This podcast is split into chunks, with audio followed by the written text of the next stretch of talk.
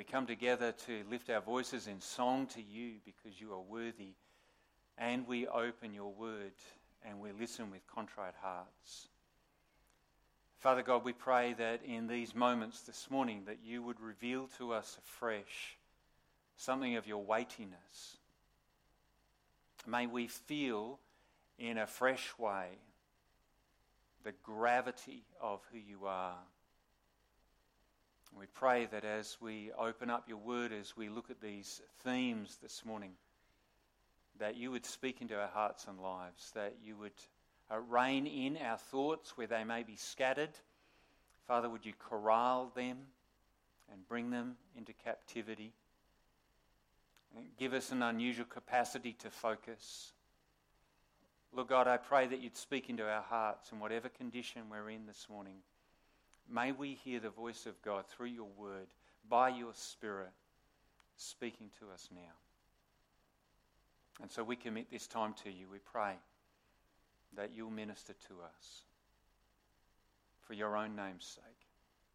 In Jesus' name we pray. Amen. Why don't you look to the screens? Well, the city of Tanis is one of the possible resting places of the Lost Ark. The Lost Ark?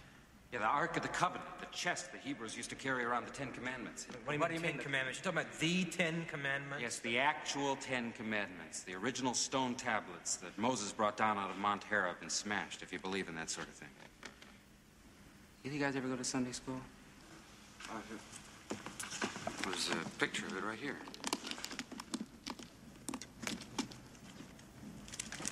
That's it.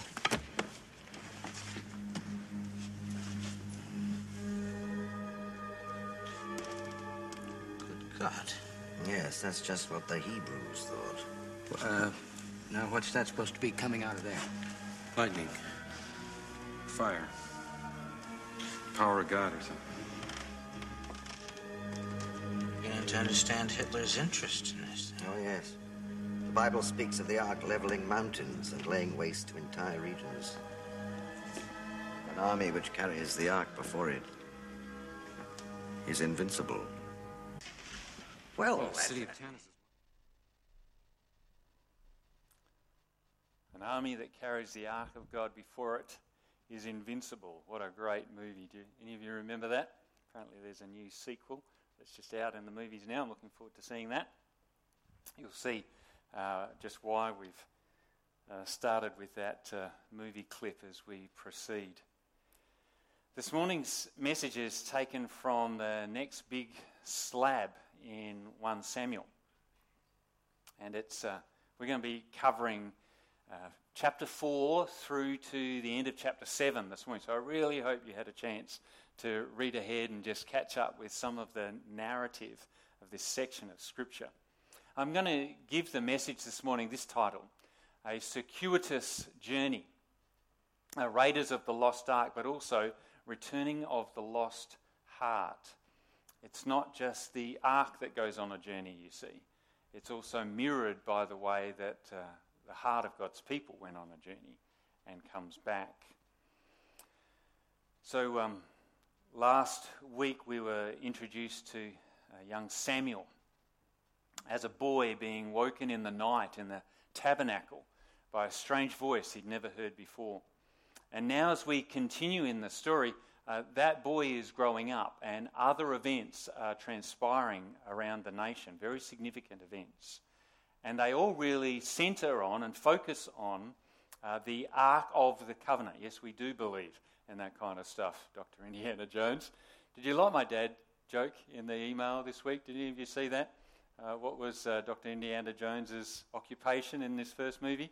He was an archaeologist. Did you like that? ARK? Hey? Yeah? You want to hear another one? Do we have any choice? Some of you might say. Did you hear about that uh, Boys Brigade quiz that they were having? And uh, anyway, there were three really bright young juniors, that, and they were having their final sort of quiz off, you know. So the quizmaster asked this question to these three bright young chaps um, How many D's in Indiana Jones? And the first junior, quick as a flash, says one.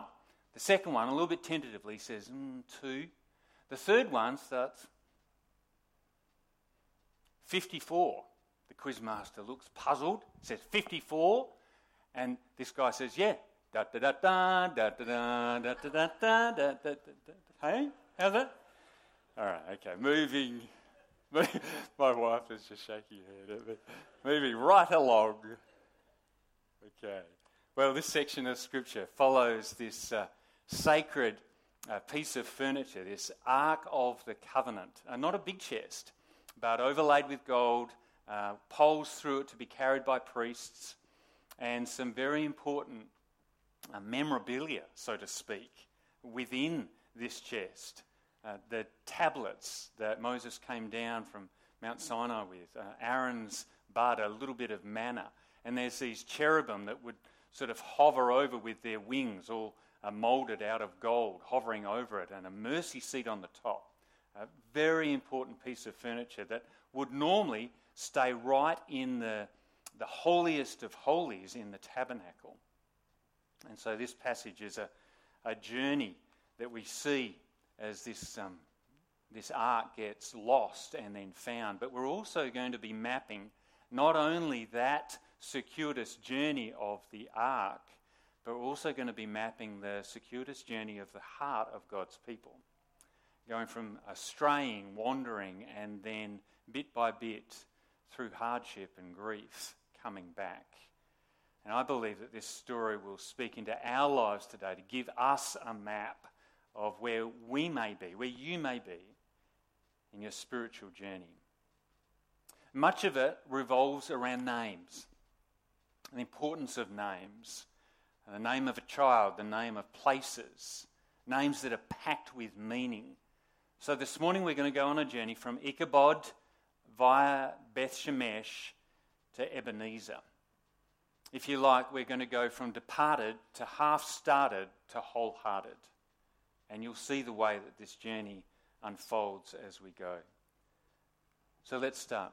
Ichabod, departed. Chapter 4, uh, verses 1b through to 22, that whole chapter really is set around a battlefield. What happens on a battlefield and then the news that comes from that battlefield. Uh, the Israelites are at it again with their uh, arch enemies, the Philistines. Here's this um, group of people that uh, long ago had arrived from Crete in the Mediterranean Sea, and they'd come and settled along five main cities on the coastlands uh, bordering the Mediterranean and in this area now we know as uh, Israel. And so the Israelites have gone out to the battlefield. They are camped on one side, these Philistines who uh, always seem to be opposed to God's people, to God's purposes. They worship foreign gods. Uh, they're always at war. This is a period of time of warring tribes, and they are on the other side. The first battle commences, and it is a resounding defeat. 4,000 Israelites get killed in this first battle. Well, when the people of God suffer a defeat like that, naturally it raises a question why? Why on earth did God allow us to suffer such a terrible defeat? Very good question. Unfortunately, the people asking that question, the elders, didn't wait. Voice that question to God, pray, and then wait for God's insight. Had they done that, they would have discovered that God was actually bringing to bear some of the judgment that He'd already indicated He would enact in the previous couple of chapters, and we saw some of that last week. There's some rotten spiritual leadership in Israel, and God is at work to bring His pre stated judgment to bear. But they didn't wait. Instead, some of them come up with this brilliant idea. It turns out to be a disastrous idea. Now, there's some merit in it. Yep, of course, it must have seemed good at the time. But somebody said, why don't we go grab the Ark of the Covenant and bring that out with us? And then, let me read how they, how they put it. Let's bring the Ark of the Covenant, chapter 4, verse 3. Let's bring the Ark of the Covenant of Yahweh from Shiloh, where the tabernacle was. If we carry it into battle with us, it will save us from our enemies. Did you notice that? What will save us? It will save us. so is God being sought with this? You know, Is it God that they're trusting in? Are they proceeding prayerfully, carefully, with dependency on God? No, not at all. What they're doing here, there's a lot more resemblance to magic. Now, of course, um, Eli's sons, Hophni and Phinehas, are there. They're probably approving of this whole idea. There's no surprises there. These guys have long ago lost their moral and spiritual compass. They're not going to intervene with any godly counsel. And so, do you see what the people of God are doing? They're taking something that belongs to God, some holy thing, some sacred thing, and they know that somehow God's power operates through this will attend this piece of holy furniture dedicated to God and the worship of the one true God. But they don't relate with God, they just want to take something of God to enable them in their agenda, to serve their purposes. Do you see why I say that that actually bears a lot more resemblance to magic than to actually relating with God? The essence of magic is that we want to dabble with something that has spiritual power, spiritual things. We've got enough nous to know there is a spiritual realm. Us Westerners often struggle with that. People who deal with magic know there's a spiritual realm. They want to dabble with things that have spiritual power, but here's the thing they want to manipulate that to serve their own ends. And that's exactly what the people of God are doing here. They are trying to relate with God in terms of magic, keep God at bay, and just use his stuff so that we'll be successful. We'll be able to make a name for ourselves. We'll have good victory and success on the battlefield. Do we ever do that now? Do we ever fall into that trap of instead of relating with the one true God, we should take his stuff and we say, well, this will make us successful. You know, th- this will really help my agenda. And so sometimes we can thump our Bibles and say, well, you know, we're Bible believing people. That should make us successful. But we don't relate with the God who wrote the Bible. Or we can try to cite our, our doctrines or our prayer meetings or our religious behaviors and habits and say, well, God should give us success because we're doing these things. Friends, it can be a, it can have a lot more resemblance to magic than to actually relating with God. Zero relationship with God. It's a disturbing possibility. Well, back to the story. Everybody loves this idea. Everybody's on board. And so, yeah, let, let's get the ark. So they grab the ark. Hophni and Phinehas are, are there. They're all part of this. And so the second battle commences. And in this second battle, now it's not 4,000 people who are killed, but it's 30,000 people who are killed. And Hophni and Phinehas die in that battle. And perhaps worst of all, the ark is captured by the Philistines. It's now been forfeited. Now it's out of the hands of the nation of Israel, and now these uh, sworn enemies of God and of God's people actually have possession of the ark. And so somebody runs from battle with the news, and they come back to Shiloh to tell news of this. And they're basically saying Israel has fled, there's been a, a great defeat. Um, Hophni and Phinehas have have died, uh, and the ark has been captured. And there's old Eli, 98 and a bit overweight, and he's sitting down. He's keen to hear what's been going on on the battlefield. He hears this news, and the shock of it hits him, and he falls over and dies right there and then. And then the news goes to Eli's daughter in law, to Phinehas's wife. She's in labor. And as she hears the news that um, the army has been defeated, that her husband has died, that her father in law has died, that the ark has been captured, in her final breaths, as she is giving birth to her son, as her midwives are saying, Don't lose heart, don't lose heart, she says, I'm going to name this child a name that nobody ought to name any child. Okay, I don't think you'll see this in books of possible names that you could name your children. She calls her boy Ichabod. Ichabod means the glory of the Lord has departed. This is what she says. She named the child Ichabod, which means, Where is the glory? For she said, Israel's glory is gone. She named him this because the ark of God had been captured and because her father in law and husband were dead. Then she said, The glory has departed from Israel, for the ark of God has been captured. I wonder, do any of you know here this morning what it feels like to be in a moment, to have gone through some series of events where you would look over that and you would say, Yeah, that's an, that's an Ichabod moment. That's a moment where it feels like the glory of God departed, where we suffered defeat, where what once was is no longer, where what we once had has now gone. And it feels like the people of God are overwhelmed with this sense that God has given no assurance of his protection or his presence. I wonder if any of you know what that feels like to go through some period in your lives and you just feel like, where is God? Ichabod. The glory of God has departed. What a tragic place. What's going on here? Why is this? I, I tell you what this is. This is reaping and sowing. That's what this is.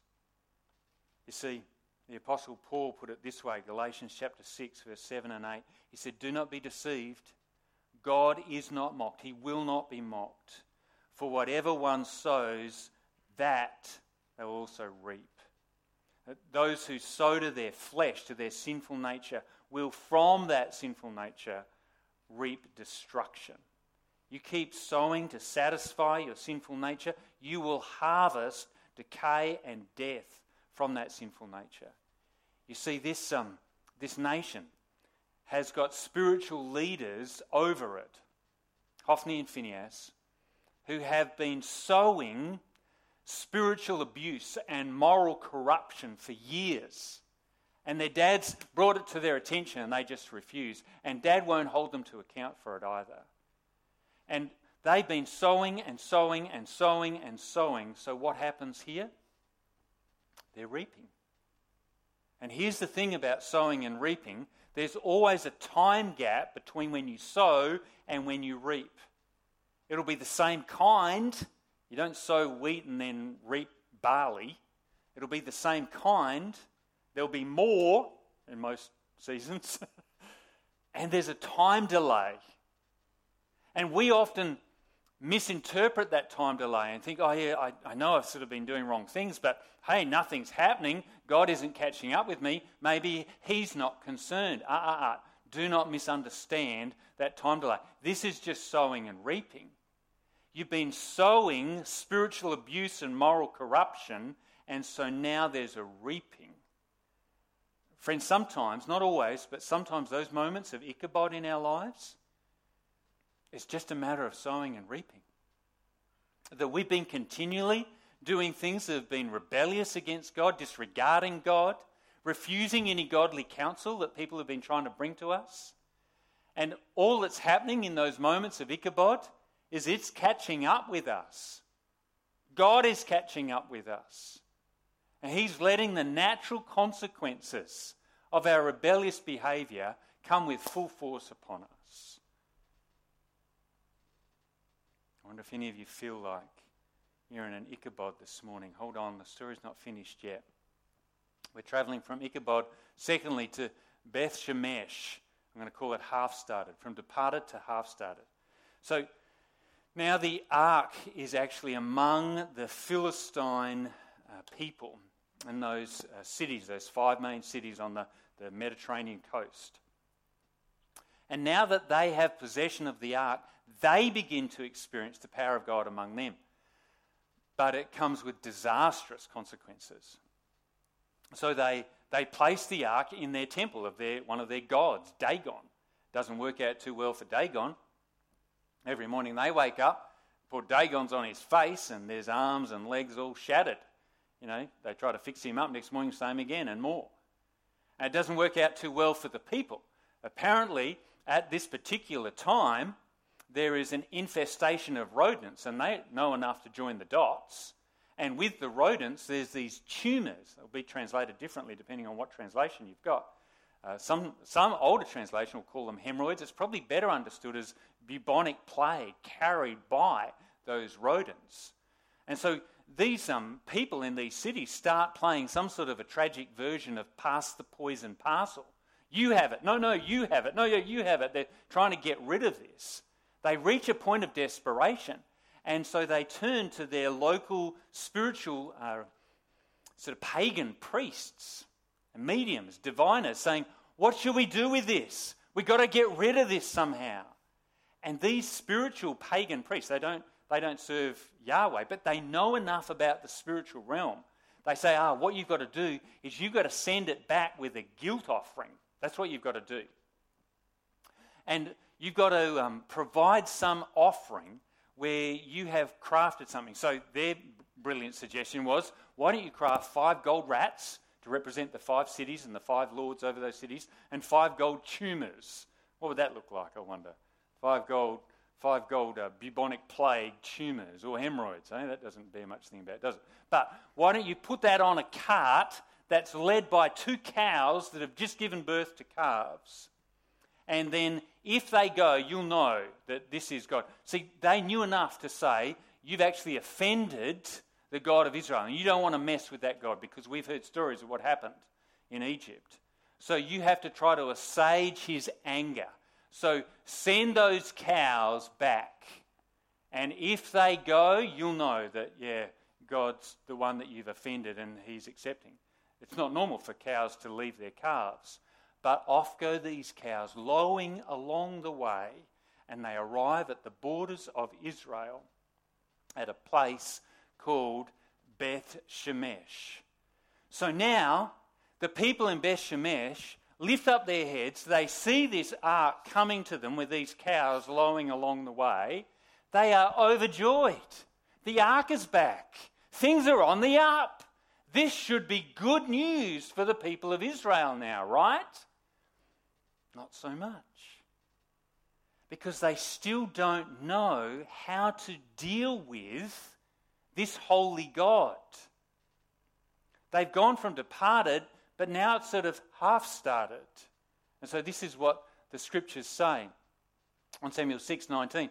And the Lord Yahweh struck some of the men of Beth Shemesh because they looked upon or looked into the ark of Yahweh. They didn't know how to deal with these holy things in a reverent way.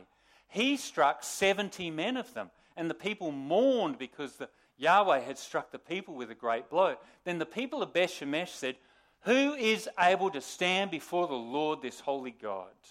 Where can we send the ark from here?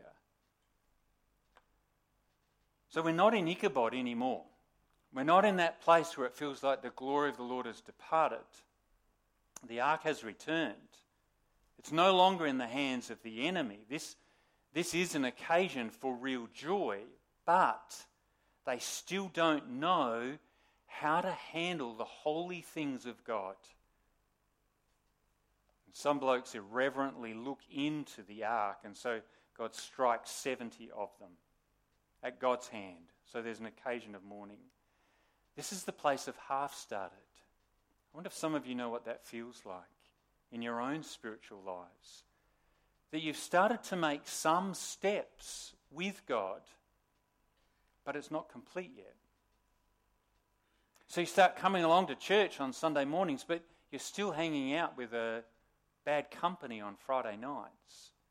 You come along and try to worship and pray, but you're still involved in habits that drastically need redress.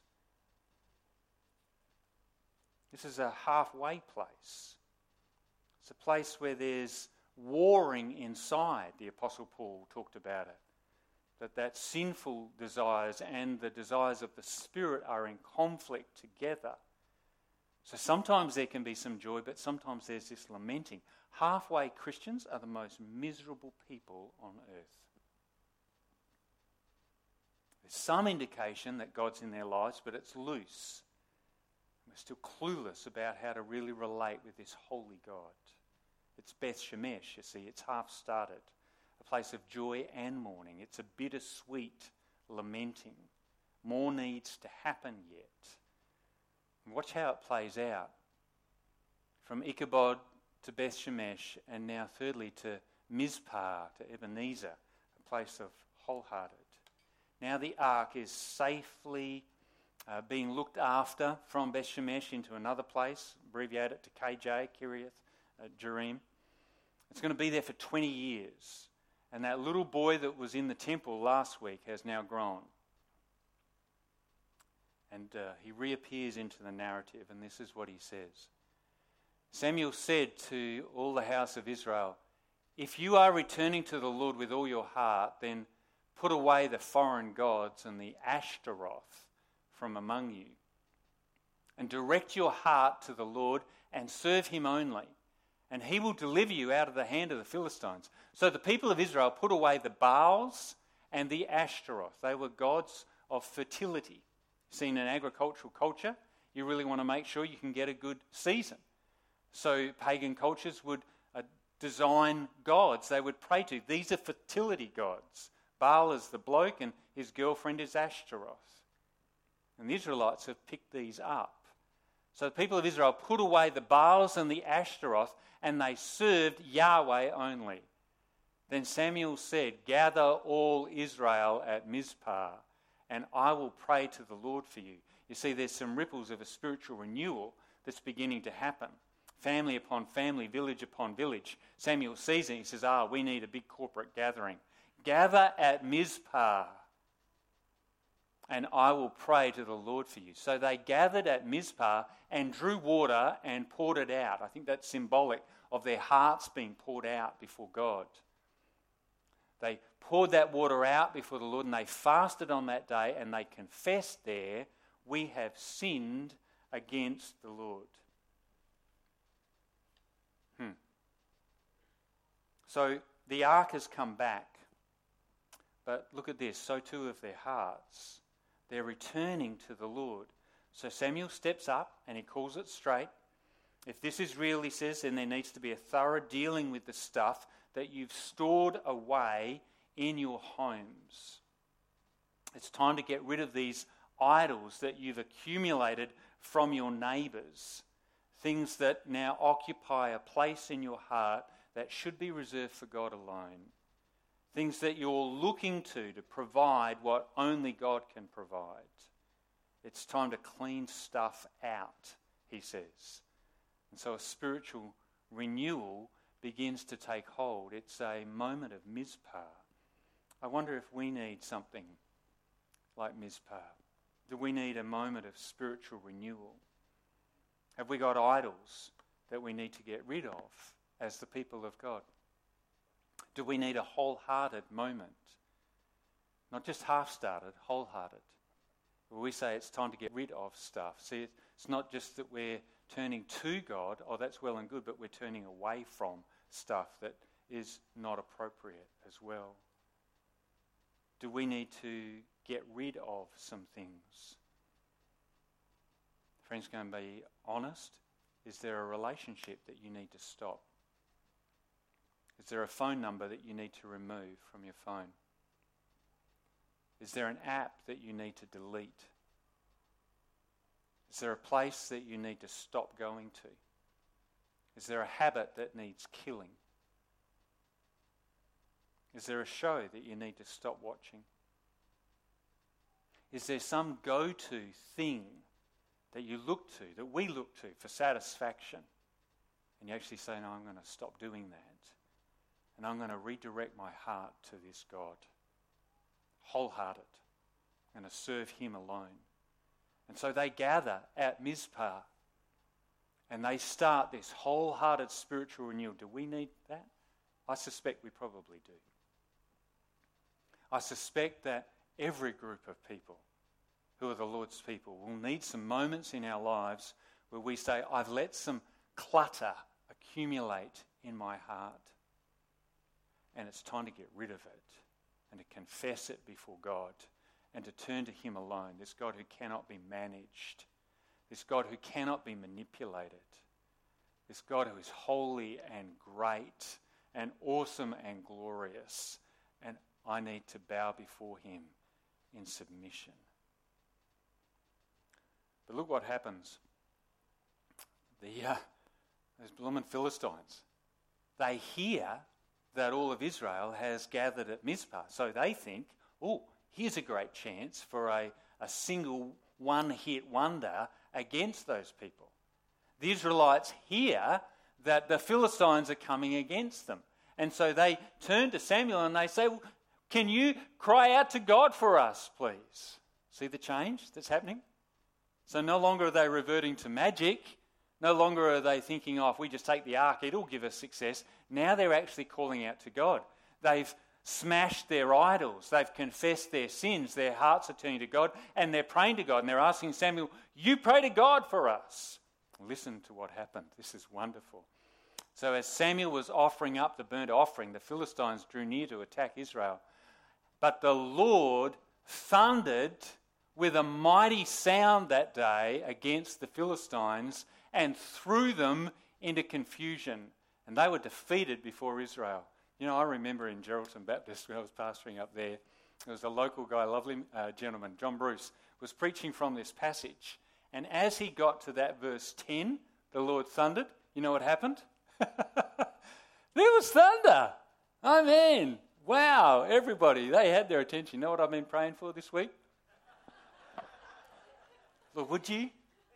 Would you just show that this is the kind of stuff you're capable of? That boom, God thunders with a mighty sound that day against the Philistines, threw them into confusion, and they were defeated before Israel. The men of Israel went out from Mizpah, pursued the Philistines, struck them as far as below Beth-car. Then Samuel took a stone. See, they've just experienced a victory, and Samuel knows how to mark it. He took a stone and he set it up between Mizpah and Shen, and he called its name Ebenezer. For he said, Thus far the Lord has helped us. And watch what happens after that. The Philistines were subdued, did not again enter the territory of Israel. And the hand of the Lord was against the Philistines all the days of Samuel. The cities that the Philistines had taken from Israel were restored back to Israel from Ekron to Gath, and Israel delivered their territory from the hand of the Philistines. There was peace also between Israel and the Amorites. You see what's now taking place? Now they're being sub, uh, subduing their enemies. Now there is. Uh, I had some. I had some uh, highlighter there, but it's not converted properly. I was highlighting subdued, restored, delivered, peace. These are the kinds of things that happen now that they have turned wholeheartedly to God. And Samuel marked it with that stone and he names it Ebenezer. Yeah, they, they'd been in a place of Ichabod where it felt like the glory of God had departed. But then their hearts had come back via Beth Shemesh into a half started sort of tumultuous place, a conflicted place where they're vacillating. Are they in? Are they out? Wanting to relate with God, not knowing how. But now they've come back via Mizpah, a place of spiritual renewal. They've got rid of their idols and they're confessing their sins and they're turning their hearts wholeheartedly to God. And God intervenes in a thunderous way and brings protection and deliverance and so Samuel knows how to mark it. I wonder if we know how to mark it. See, do you need to raise an Ebenezer this morning in your life? Has God broken in in your life and done something where you can actually look to that and say, God has helped me here? Right when I thought my marriage was about to go down the toilet, God stepped in and turned something around. Right when I felt like that work uh, culture was toxic, God stepped in. Right when I needed it, God gave a couple of friends and the strength that He ministered to me as those friends came around. That I, I was without a job and, and God just gave just the right job. We were looking for a house in this kind of market, and all of a sudden, God just provided that. Can you point to things in your life where you can say, you know, it felt like we were down for the count, we were ready to tap out, and God just stepped in and He showed His presence and His power. And this morning, we could be a people that raise an Ebenezer. I wonder if some of you need to do that this morning. Raise an Ebenezer and say, Thus far, the Lord has helped us. I bet there's some stories among this group of people. I bet there's some stories Colin could tell. 92 years old on Tuesday, is that right, Colin? You'll be? I bet there's some stories you can tell of the way you've seen God help. Times where you've seen God step in. It's been a moment of Ebenezer. Identifying a moment where God has stepped in. We need to lift up our thanks to God. Friends, I can't leave the story there. yes, we've, we've travelled from, uh, from Ichabod via Beth Shemesh to Mizpah and then Ebenezer. We've gone from a place where it felt like the glory of God had departed, but then God started to work. Some things have, have started to happen. It feels like a place of half started, but still more needs to get dealt with seriously. But then there's been a place of spiritual renewal. And now we can be a people who lift up our thanks and our praise and declare, thus far, the Lord has started. But I can't leave the journey just going from Ichabod to Ebenezer. Because this whole story begs us to go further. It begs us to come to the table. It's been a circuitous journey. We've gone from Ichabod via Beth Shemesh to Mizpah and Ebenezer, but it actually begs us to come to Jesus. The whole story leads to Jesus. In Jesus, the glory has not departed, friends. The glory of God has become flesh and dwelt among us, and we've beheld his glory full of grace and truth.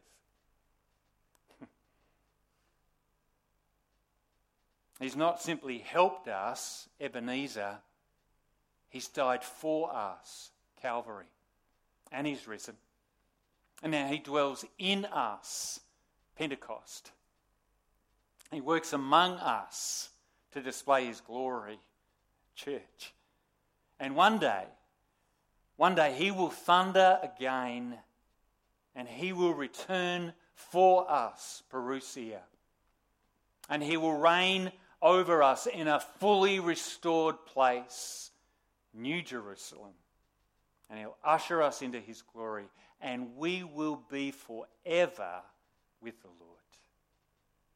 The whole journey begs us to come all the way to Jesus. Come to the table and remember his death until he comes. And so I invite you this morning. Let's repent of our magic ways of trying to manage and manipulate God. Let's repent of half hearted attempts to relate with God. Let's repent of idols that clutter our hearts. And with our whole hearts, let's lift up our thanks and our praise to the Lord Jesus Christ. And so I invite you now, come and take this bread and hold on to the cup so we can drink together. When he'd given thanks, he broke it. And he said, This is my body, which is for you. Do this in remembrance of me. Why don't you come up and take some bread? And as you do, raise your Ebenezer.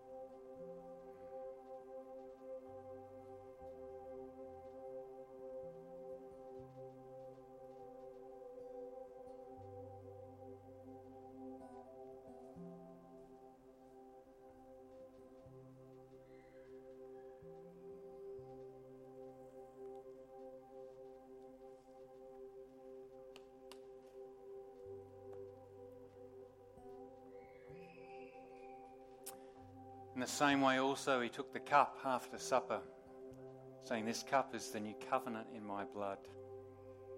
Do this as often as you drink it in remembrance of me.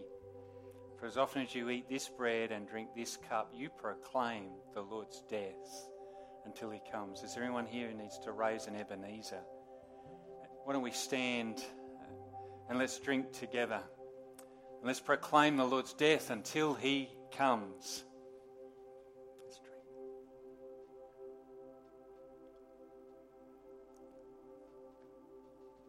Lord Jesus Christ, we give you thanks and praise. The glory is not departed.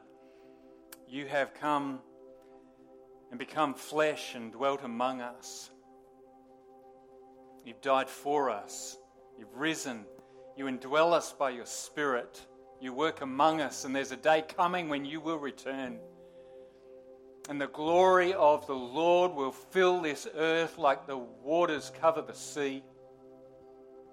Holy Father, may we be a people who respond to you wholeheartedly. Where there's idols we need to get rid of, may we dispense with them. May there be smashed idols all over the place. May our hearts confess sins. May our hearts be turned to you wholeheartedly. And may there be one Ebenezer rock after another that's set up in our lives. Just declaring, thus far the Lord has helped us, and He will help us yet. And our God will display His glory in our lives. And there's a glorious destiny that lies before us. Father God, we give you thanks and praise today. Lead us as we sing in Jesus' name.